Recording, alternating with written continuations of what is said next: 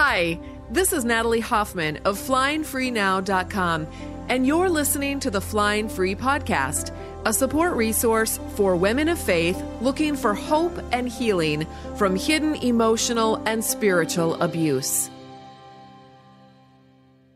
Welcome to episode 251 of the Flying Free Podcast. Today I'm going to share some insider stuff with you. Every month, I get together live with the members of the Flying Free community and I answer their questions for two hours. And then I post the video replay on our private forum and I post the audio replay on our private podcast every month. Members also have access to six years worth of these monthly Q&As when they join Flying Free. It's just one of the many resources you get when you come back into my private community with me to do your personal development work as a Christian woman navigating an emotionally destructive relationship. So for this episode, I'm going to share with you parts of the September 2023 live Q&A recording. Now, I've edited out any personal information about any of the members who asked questions, so they're going to be very generic. All right. I've also left out any questions, obviously, that were of a more personal nature. So basically, I took a two hour recording and I edited it down to about 40 minutes, and I'm offering it to you right now. If you enjoy this episode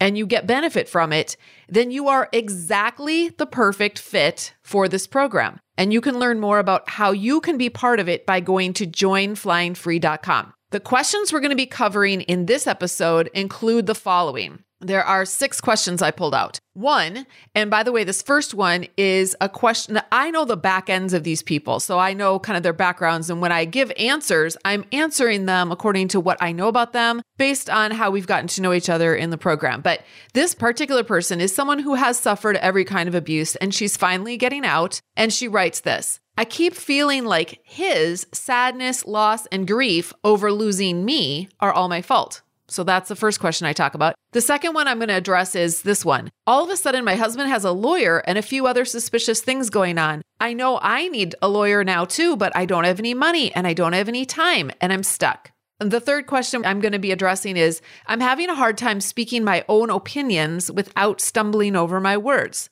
The fourth question I'm going to answer is this one I feel selfish for wanting a divorce and I feel resentful that it's dragging out. The fifth question is I'm in an abusive marriage and I'm struggling with how not to feel hurt or react to the ways that he is harming me. And the last one you're going to hear is I've spent the last three years dragging my feet about filing for divorce. How do I move forward? Are you ready? Let's dive in. Okay. Hi. Welcome to our, what month is this? September Q&A. We have a lot of questions that came in, so I can't wait to dig in. First of all, I want to tell you, and this is going to go out in tomorrow's announcement. There are two new classes that I just uploaded this week into the membership site that you can check out. And they are one is called Raising Emotionally Resilient Kids, even if your co parent is destructive. And that class is in the parenting essentials course now. I just put it in as a bonus class at the end. Again, direct links will go out in tomorrow's Monday morning member email. And then the next one is why custody battles are a waste of resources and what you can do instead. And this class I put into the preparation for divorce course as a bonus class. Do keep in mind, I did put a disclaimer on this particular class because obviously, if you're divorcing someone who's physically abusive and he's hurting your children physically, you're going to need to have a custody battle for that because you want to protect your children physically, right? So that's a little bit of a different situation than what she talks about in her class. But the basic gist of it is if you are going to be divorcing someone, most of the time, unless there's physical documented physical abuse, most of the time you're going to end up with a 50 50 parenting sharing situation, custody situation. And since that is probably going to be the case, what you really want to do is be able to teach your children resiliency skills and coping skills for when they have to go into that other environment and you're not there with them. Okay. So that's what that class is mostly about. All right. The next question is I continue to struggle with the belief that my husband and his feelings aren't my responsibility. During our separation, I can tell he's upset and devastated. While I know I was very manipulated, controlled, and taken advantage of, There were a lot of good times and happy memories. Of course, there are. Abuse is not all abuse. That, in fact, that's part of the abuse is that there are all these good memories. That's intentional. Okay. The good memories are the hooks. They're like the juicy worms on the hook that draw you in. We spent all of our time together and he is very involved with the kids. In his perspective, we had the perfect marriage. Well, that's what he communicated to you, right? We can't really know what is going on inside of him except what he says. And unless he's a very trustworthy person of high integrity, we can't even trust what he says, right? So, in my perspective, I had to play the perfect part in order for it to be that way. And I hit my threshold. I keep feeling like his sadness, loss, and grief are all my fault, that he's my responsibility. What are some other ways I can deconstruct this thought so I don't feel so guilty and selfish all the time because I want a divorce? Well, I would just start running his models, right? You're just a circumstance in his model. Wife sets a boundary. That's the circumstance his thought about that is she has no right to do that. She's my property. Let's say I'm Pam. Okay. What do I feel when I think that? I feel anger and indignation. And what do I do when I feel anger and indignation? I cuss her out or I criticize her or I don't let her go someplace that she wants to go or I withhold money or I tell her that she's a terrible Christian or fill in the blank. I do all of these things. What is the result for me? My wife files for divorce and now I'm alone who created that result for him?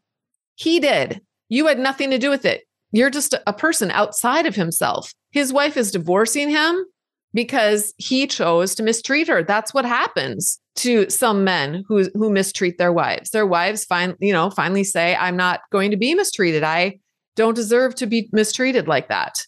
So, hopefully next time he will have learned his lesson and he will be better. He probably won't, but you know, again, that's his business. It's not our business. We are constantly trying to meddle in other people's business and manage them and help make them happy and help make their lives go smoothly. That's really crossing over other people's boundaries. They have a right to be assholes and they have a right to their own consequences for their behavior. So, I guess what I would do if I was you is I would run his models just to see how it's not you and then I would also, every time your brain goes to, oh, but what about poor Moochki Noochki? I would say, wait, wait, what about poor? And then put your name in the blank. What are we doing for her? How are we helping her emotional life? Because we can't help his emotional life. We can only help one person's emotional life, and that's the person that has our name.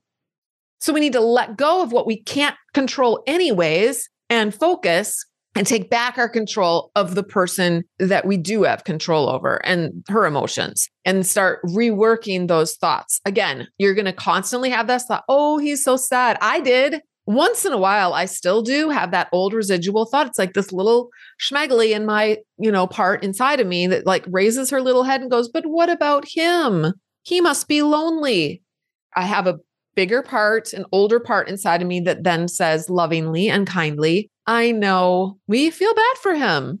It's so sad that he's made these choices in his life. Let's pray that he makes better choices for his future. And then let's move on with what we need, need to focus on. And then I move on. So it's just a matter of redirecting your thoughts, redirecting your thoughts. You're never, ever, ever, ever going to not have thoughts like that. So our job is not to eliminate those thoughts. Our job is to learn how to redirect them. Okay. All right. Next question. I seem to be stuck. What I thought would be a fairly civil ending looks like it's turning into something else, and I can't seem to make a move. All of a sudden, he has a lawyer and a few other suspicious things going on. I know I now need a lawyer too, but I don't have any money. I don't have any time. And as I said, I just seem to be stuck. Doing this with lawyers is my nightmare. I would never do this without a lawyer. I'm just saying. I had a friend who had zero money. She had no money saved up. She was divorcing a pastor and she just opened up a line of credit on a credit card and you or you could take out a loan at a bank and then she paid off she paid it off after the divorce was over with the divorce settlement. And then there wasn't hardly anything left over, but she really the pain of staying in that relationship was so huge that she was willing to do whatever it took. And she actually took several years to pull herself out of that hole. She's just now starting to do that. But I'm just saying, you can do it even with if without money, if you can take out a line of credit. But I'm a pretty frugal person, and just thinking that every time I talk to them, it's going to be a hundred or so dollars makes me very anxious. It, yeah. But if you think, if this was your child, let's say that your child had been kidnapped and you had to pay somebody $100 well i had to pay $350 an hour. You had to pay someone $350 to help you get your child back. Would you get anxious about paying that money or would you be anxious about making sure you got your child back? That's what you have to decide. When you value yourself and your freedom and your future and i really encourage you to do that then the money is not the issue. Your freedom and your future is the crucial issue. And trust me, paying a ransom fee now to be able to build your own financial future later is a very wise move in, in a free direction. Whereas if you worry about the money now, that would be like, you know, going back to the child, that would be like going, oh, you know, but I really need that money. The kid, hmm, maybe not so much. Maybe we can just let the kid suffer. You are just as important as the child that's been kidnapped. Think of yourself that way value yourself, treasure yourself, take good care of yourself. Your paying an attorney to help you with this process is part of your ransom fee. That's how I would think about it if I was in your shoes. That's how I thought about it when I was in your shoes. So when we're stuck, it's bec- it's usually because of some kind of fear. You, what you were described at the beginning seems like a like a freeze response. And so I would dig into using the model even like in the action line, we would put I freeze and I don't move. What is your belief that's causing you to not move forward with your life? You're in grad school, so that tells me that you're a person who is interested in your future. Otherwise, you wouldn't be in grad school. That also tells me that you're a person who's willing to do hard things to get where you want to go. So, what is it about that makes you open to, to moving forward with grad school, but not moving forward in your personal life? I would dig into those questions. And I can certainly help you with coaching as well. So we can do coaching sometime. I'm talking about in the program. You know, you can volunteer to get coaching. Okay, the next question. From years of being a member of a Christian church who handed you your beliefs, who discouraged any negative thoughts, and also from people pleasing all my life, I find it hard to form my own opinions and voice them without stuttering and stumbling with my words. Okay, I get this.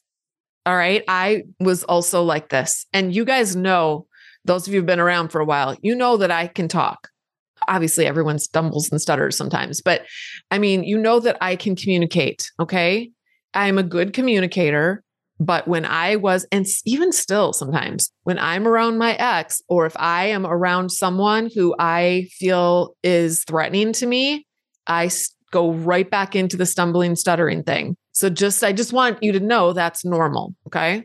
And also that I that problem with where you can't formulate your thoughts or you're not really sure how you should react. So then what happens is you freeze and then your your younger self comes to the surface and takes over. And your younger self is not your prefrontal cortex has shut down now. So now you're not really you're not you're just not able to think clearly. And so now you've got all of these reflex responses coming up and coming out and then later on, have you ever, you know, later on, you're just like, why did I say that? Well, my word, if I would have been thinking, I would have said this or I would have said that. But of course, when you're in the moment, those things you were not, you literally not able to access those thoughts because of the trauma. All right. It seems sometimes when I do want to say something beyond small talk, I have a thought and then all the words jam in my head and push to get out all at once. So I speak in broken thoughts and phrases with dis- disjunct meanings. I really want to practice being concise with my speech, as recommended by Jordan Peterson, but I get so flustered. I may be sabotaging myself with subtle thoughts like, nobody would want to hear what I have to say, or I can't trust what I'm about to say because my thoughts are not worth much and I don't have much experience standing up for myself. I mean, definitely those are thoughts to take a look at. The other part might just be slowing down enough to put thoughts in a logical order before I start. Do you have any tips for practicing voicing myself in clearer ways? I am otherwise great with language, grammar, writing structure when I put things down on paper, but speaking without planning my script is really hard sometimes. Yeah, I mean, I think it comes from a fear of saying the wrong thing. That's definitely part of it. So I would do some thinking about like, really, you know, is there a right or wrong thing to say? Is there a right or wrong way to say it? What if there actually isn't a right or wrong way? What if it's just showing up? What if just showing up and communicating is all that's required. Or alternatively, I would even loosen up my thinking even more and say, who says I have to say anything at that moment? I could just say, a lot of people will ask, what do I say when people at church ask me this question? A common response that I give is you can just say, I don't feel comfortable talking about that right now. If you don't have an answer for them or you don't know what the answer might be, that's a very valid thing to say. I don't feel comfortable talking about that right now. Thank you for your concern or your interest in me and my situation. I don't feel comfortable talking about that right now. That's it. And then later on, you can think about, think through, you know, what would I have said? And you can come up with some canned responses if you want to, but you're not required to answer questions. This is another thing too that I I have this and I think a lot of us have this like drive that if someone asks us a question, we have to answer it. We don't. We don't have to answer any questions. I'll get people asking me questions on Facebook, like challenging questions, like they're trying to bait me. And you know what I can do? I can literally just delete the question. I don't have to answer it at all, or I can just ignore the question and just leave it hanging out there. I don't have to answer it. And and yes, you know, there's a little part inside of us that says, well, if we don't answer it, then they'll think that we're rude. So, so they think we're rude. The run their model. Person at church doesn't answer my question. That's a circumstance for them. Their thought about their thought could be, oh, they must be under a lot of stress or strain, or they must be traumatized, or they must be going through a lot of hard things. And that's why they didn't answer the question. And then their feeling in their body would be compassion. Or they could choose the thought, she's dumb. I can't believe she didn't answer my question. She's rude. And then their thought might be anger or frustration or whatever else. But it's what they're making that mean and how they feel in their body is completely up to them and their choice and has nothing to do with you. And nor can you manage that. Even if you try to answer their questions in the way that will satisfy them and make them feel at ease and be all comfy, even if you do that, half the time it won't work anyways. I don't know if you've noticed that, but people want to believe what they want to believe. So I guess, and I think you kind of already hit on it. It's just, it's really just what you're thinking about in the situation and you can step back and examine that after it's over. So the next time you find yourself in a situation where you have to answer a question or you're going to voice an opinion or something. And by the way, I'll just go off on another little rabbit trail. When it comes to just expressing our opinions, I have learned because I'm a person who likes to express my opinion, but I have learned that when I express my opinion around people who are not open to hearing other new thoughts and ideas, it's like throwing a pearl to swine. They're not pigs. It's just the analogy is just that they just trample on it. They're not interested in it. So why do it? I'm just wasting my pearl. So I don't really give my opinions unless someone actually seeks me out and asks, What do you think about this? And they have a genuine desire to know. If they're baiting me, you know, you can kind of tell if someone's just baiting you. I don't, you know, typically don't want to take the bait, but they genuinely want to know. I'll give my opinion. But I have spent time in circles with people, even with my own kids, I have to be careful about this, where I don't give them my opinions. They're talking, chit chatting, you know, we're sitting around the table at dinner or at an event or something, and we're talking, and they share opinions that I'm not really sure I completely agree with. I haven't, I could say, and sometimes I do, but a lot of times I just sit and smile and just go, oh, interesting. That's a fascinating thought because it is. Their thoughts and their ideas are just as valid as mine. So, unless they're saying, I really think it's okay for me not to ever wear my seatbelt, yeah, then I'm going to step in and go, I really wish you would wear your seatbelt. And here are some reasons, some scientific reasons why it's good to wear your seatbelt. And I'll offer my opinion on that. But, you know, otherwise, I just don't give my opinion. If I was going to a church right now, I'm not, but if I was, I would go and I would give people nothing. I'd give people absolutely nothing unless they were looking for it. I'd help anybody or offer my insights to anyone who wanted them. Otherwise, I would go only to learn and I would take in the meat and I would spit out the bones. Okay. That's how I would handle the whole church thing that will also solve some of the issue of sometimes we think i think as christians we think we're supposed not only supposed to answer questions but we're supposed to have everyone get it right and if we think we know which is the right thing then we're going to feel this impetus and this drive to make sure that everyone else knows the right thing too that we know the bottom line is as we get older, I think a lot of us start realizing this we don't have all the right answers, anyways. So we can just step back and people are not going to burn in hell because they think that, you know, baking whole wheat bread is better than eating the store processed bread. We don't need to panic and worry about stuff like that. I'm not saying that that's the kind of conversations you're struggling with, but anyway, I think I've beat that one dead now. So let's go on to the next question. My husband and I seem to be on the same page about ending the marriage, but when I try to talk to him about telling the kids, he has said he's not ready back in August, or he doesn't have the bandwidth right now this past week, or he wants to be very careful how we do it and then doesn't go any further in talking about what that means to him since I said I wanted a separation last fall. So I, I would say that you and your husband are definitely not on the same page about ending your marriage. He says that you are, but his behavior is showing you that he is not on that page. Just I just want you to notice that and like lean into that reality a little bit. I'm trying to be patient and understanding, but I also want to be honest with the kids. We are in home separated, trying to strike a balance and finding it hard not to feel either A, I'm too selfish because I want to keep moving forward towards divorce. I would challenge you to think about why that's selfish because you want to move towards a divorce. I think that it just depends on how we're framing what our divorce is. Like if you believe, and I think that you probably do, and most of us have or do, that our responsibility is to manage this other adult grown ass person's life, then yes, if we divorce, that's being selfish because now we're not doing what we truly intrinsically believe that is our life's purpose. So we have to unhook from that root belief that that's our life's purpose. That's not your life's purpose.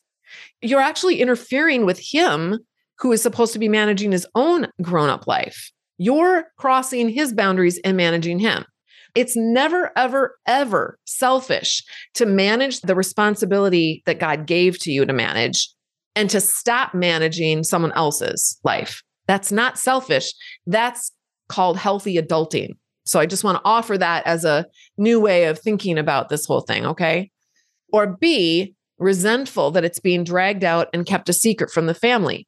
But you're participating in dragging that out and keeping it a secret. Also, notice that you're waiting, ironically, for the person who's been controlling your life to continue to control your life in deciding when to end the marriage.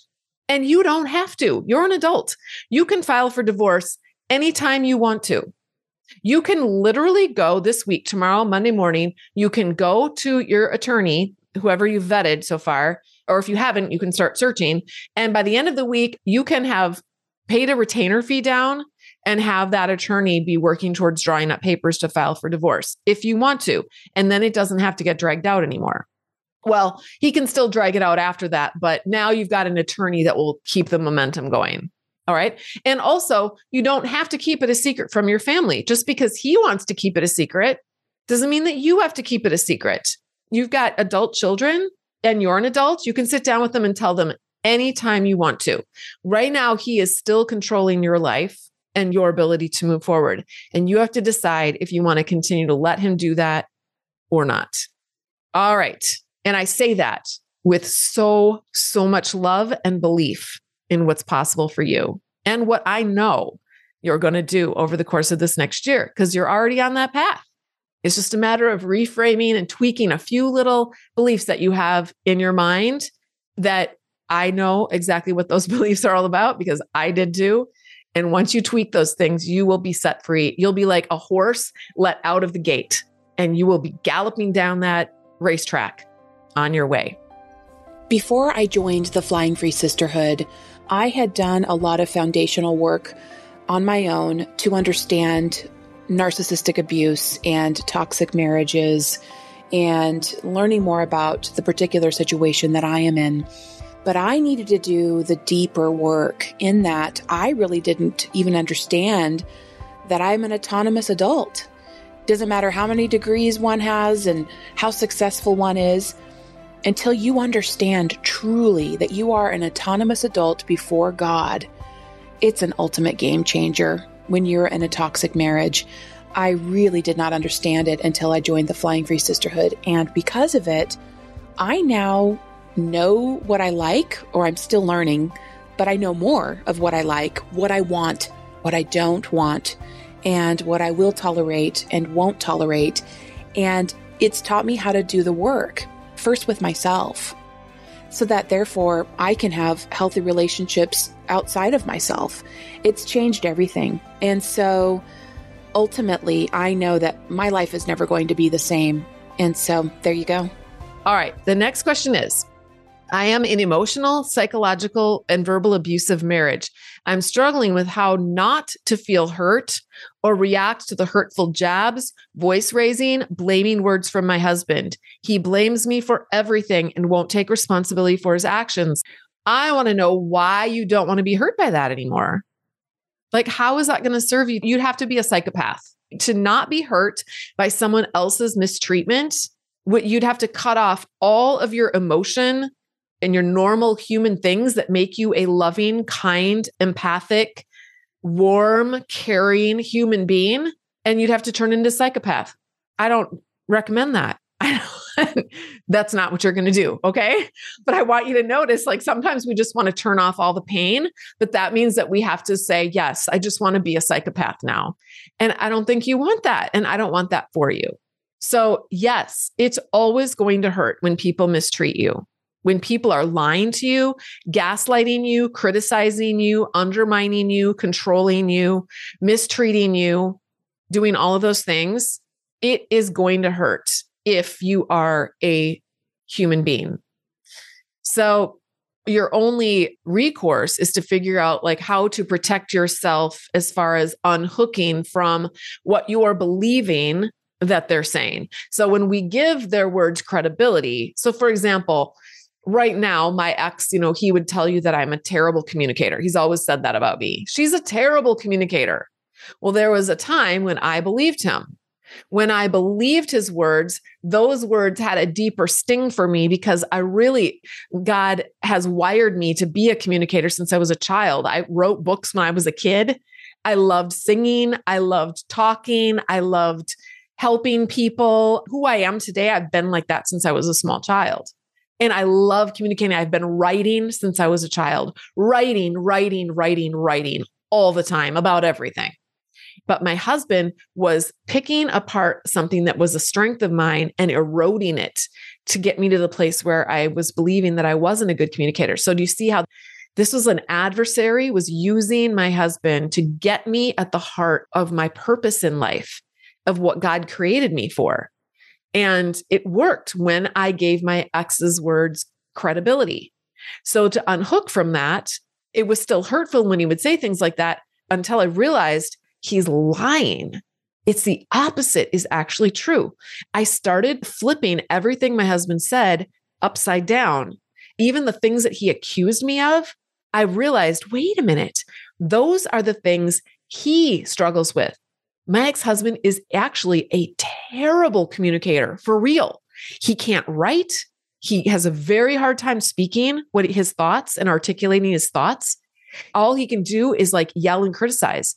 If you can't have a rational conversation with him, have you heard of word salad? Like narcissists will use word salad. I'm not saying he's a narcissist because I don't know that he would be diagnosed that way, but he did a lot of word salad where it was like words, just words flying out and it was like, I'd have no idea what he, I would get so confused because I couldn't figure out what, even where to grab hold of something to actually latch onto and have a rational conversation from that point forward.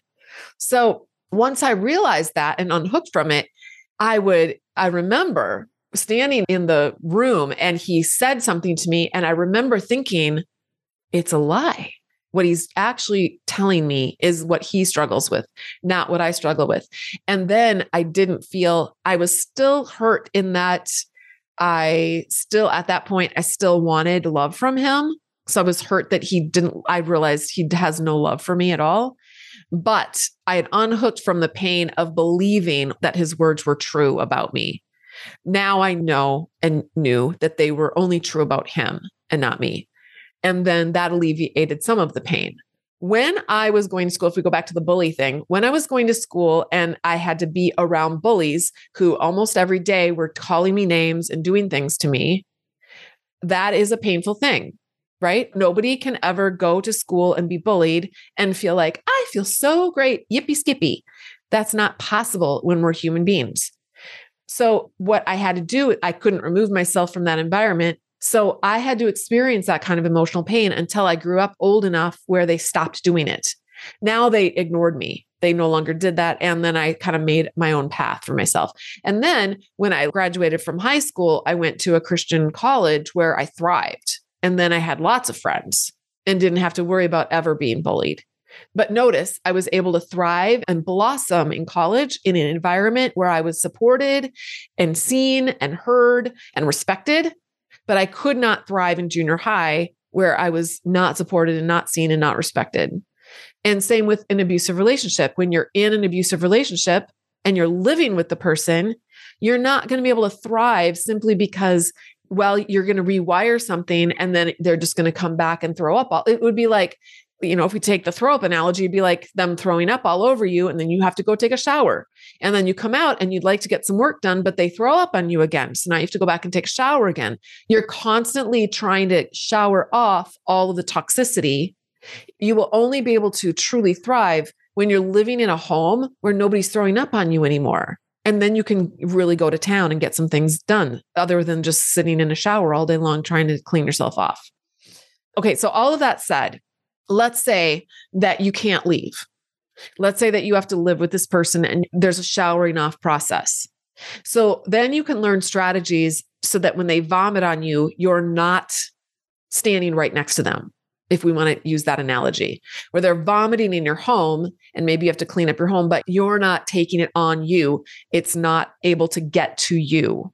That's what we can work on in using the model, using the, I would hit up the healing your relationship with yourself course because you you really need to be best friends with yourself and you also the healing your relationship with god course once you get those two relationships really solid inside of you and you connect internally with yourself and with god that's when your external the people out here including your daughter they can do all this drama and you can still stay emotionally regulated. It's still going to hurt. You're still going to have to process through the hurt but you can stay emotionally regulated and that's where we want to be maybe not always, but that's kind of where we want to head, right? Here's the next question. I feel like I'm keeping myself stuck and I'm looking for some advice on how to move forward. I first met with an attorney over three years ago to see if divorce would be a good option for me. I decided that is what I wanted to do, but I spent the next three years dragging my feet about taking next steps. I finally got to the point where I filed in the spring, but my husband is still here. It seems like I always find some sort of reason that I can't move forward with divorce at a certain time illness, needed house repairs, kids going away to college, holidays. They all seem like legitimate reasons to push off at the time. Then I find myself wondering if these things are a sign that I should just give it up and stay. By the way, we are always looking for reasons to not move forward in our lives. That's what the brain always does. So the fact that your brain is doing that, it just means you have a normal brain. Spiritualizing it and making it a sign for those of us who are Christians, our brains love that. They love that belief because it will completely undermine you ever moving forward. I'll tell you this it's so fascinating. If you want to go, like really, really, really want to go and you're highly motivated and driven to go, everything will be a sign to your brain that you're supposed to go. I promise you. but if you deep down inside want to stay, everything is going to be a sign that you should stay. That's how the brain works, you guys. We think it's the Holy Spirit, it's actually the brain that God gave us. It's called the reticular activating system, and everyone's brain has it. It's like a part of your brain that looks for what it wants to believe is true, or that looks for this is a good example. If you're looking for a car and you want a certain kind of car, guess what car you're going to notice when you're out on the road? You're going to notice that car. Your brain is going to notice what it's looking for, what it's scanning for. So if you're looking for a sign to stay because you don't want to actually deep down inside really don't want to go, your brain will find all the reasons why you should stay. So I think it's important just to notice that there's something inside of you that's very strong, that very strongly does not want to leave. So strong that it's kept you for three extra years past when you decided at some point that you were done and you wanted to move on. And if you still want to move on, if your adult self is still like, you know, I really want to move on, which is kind of what I'm getting here, but you're not, that means you're letting a younger part of yourself drive your bus. That little schmeggly in there who is, these are powerful parts inside of us. But we've kind of stepped aside and said, okay, you can drive. And we just have to decide if we're going to let that little guy keep driving or if we're going to maybe address some of the issues that that little person is having inside of us and then we decide that we're going to drive the bus and we might decide we're going to stay as an adult we can still make an adult decision after we've weighed it all out and we've done that inner work inside of ourselves we might decide you know what I'm making an adult decision to stay. I really like my reasons for staying. I'm going to have my own back on this and let's go. Let's do this. That is a legitimate decision that you can make. All right let me finish reading the question and she'll tell us more. But I know that's not what I want to do. How can I get myself to move forward with what I know I want and need to do? I'm so tired of being in limbo. Not tired enough yet, though. Notice that. I promise you, when you are really, really tired of being in limbo, you will move yourself out because that's what all humans do. We are highly motivated. It's like if you had cancer, it's like my dad, when he had cancer, he made sure he ate healthy salads and stuff. When he didn't, not so much. But he was highly, highly motivated to do that work when he had cancer. And when he wasn't, he didn't. We always try to avoid the greatest pain point in our lives. Right now, the greatest pain point in your life is leaving. Like the cost of leaving is too high compared to the cost of staying. When the cost of staying, and it sounds like maybe, you know, the, the, scales are tipping a little bit, but when the cost of staying becomes greater than the cost of leaving, that's when you will actually begin to get some forward momentum. Most concerning right now is my financial situation. It only gets worse by the day as long as my lazy husband is here spending all the money. So, also, I'm going to tell you to notice this. If you had pressed forward and paid that hard price and the price is always there to pay. Like it's not going to get easier with time. It's going to get more difficult with time, but the price will always be there to pay. It's a high price. It's your ransom fee. That if you had paid it three years ago, you would be three years into rebuilding your financial future. But the longer that we wait, the deeper into a hole that we're digging, and then the higher the price is going to be to get out of that deeper and deeper hole. And also, we're setting ourselves further back on building our financial future. All right. So, and I say that in hopes because you said you wanted to go, I'm hoping that that might be the thing that maybe tips the balance and helps you have a mindset that thinks, wait a minute, I need to take this more seriously now. The holidays, yeah, it's going to be difficult holidays, but I'm willing to pay that price of going through a difficult holiday in order to get out of this pit that I'm in and start building into my my future. Okay? Yes, my child is still in college. Yes, we've got this activity going on. Yes, we've got this thing planned. But I can't wait for all of those things to go away because they're never going to go away. And in the meantime, I'm just digging myself deeper. If I don't get out soon, I will be in such a financial hole, I won't be able to dig myself out. There's never, ever a place where you can get in so deep that you can't get out. Actually, that is a quote. I didn't say it right, but Corrie ten Boom said something like that. There's never a pit too deep that God's presence isn't deeper still, or that God's love isn't deeper still, or something like that. So think about Corrie ten Boom. I mean, concentration camp, losing her dad, losing her sister. That was a pit that she never thought she'd get out of. And she got out on a fluke. But anyway, I'm just saying that's a thought. I will be in such a financial hole that I won't be able to dig myself out. I would like notice that thought is very destructive to you. And it's also probably keeping you stuck because it's paralyzing you with fear. And it's just not true. It's not true. Again, I've seen too many women who are in the most dire of straits get out, and you can too but I'm so afraid of conflict with him that I'm keeping myself stuck. So, how do I get past this? Okay, so now you've told us what you're afraid of. By the way, it's done now for those of you who are listening. So, I'm afraid of conflict. That is the work that you're going to have to figure out. Like, why are you afraid of conflict? What is conflict going to do?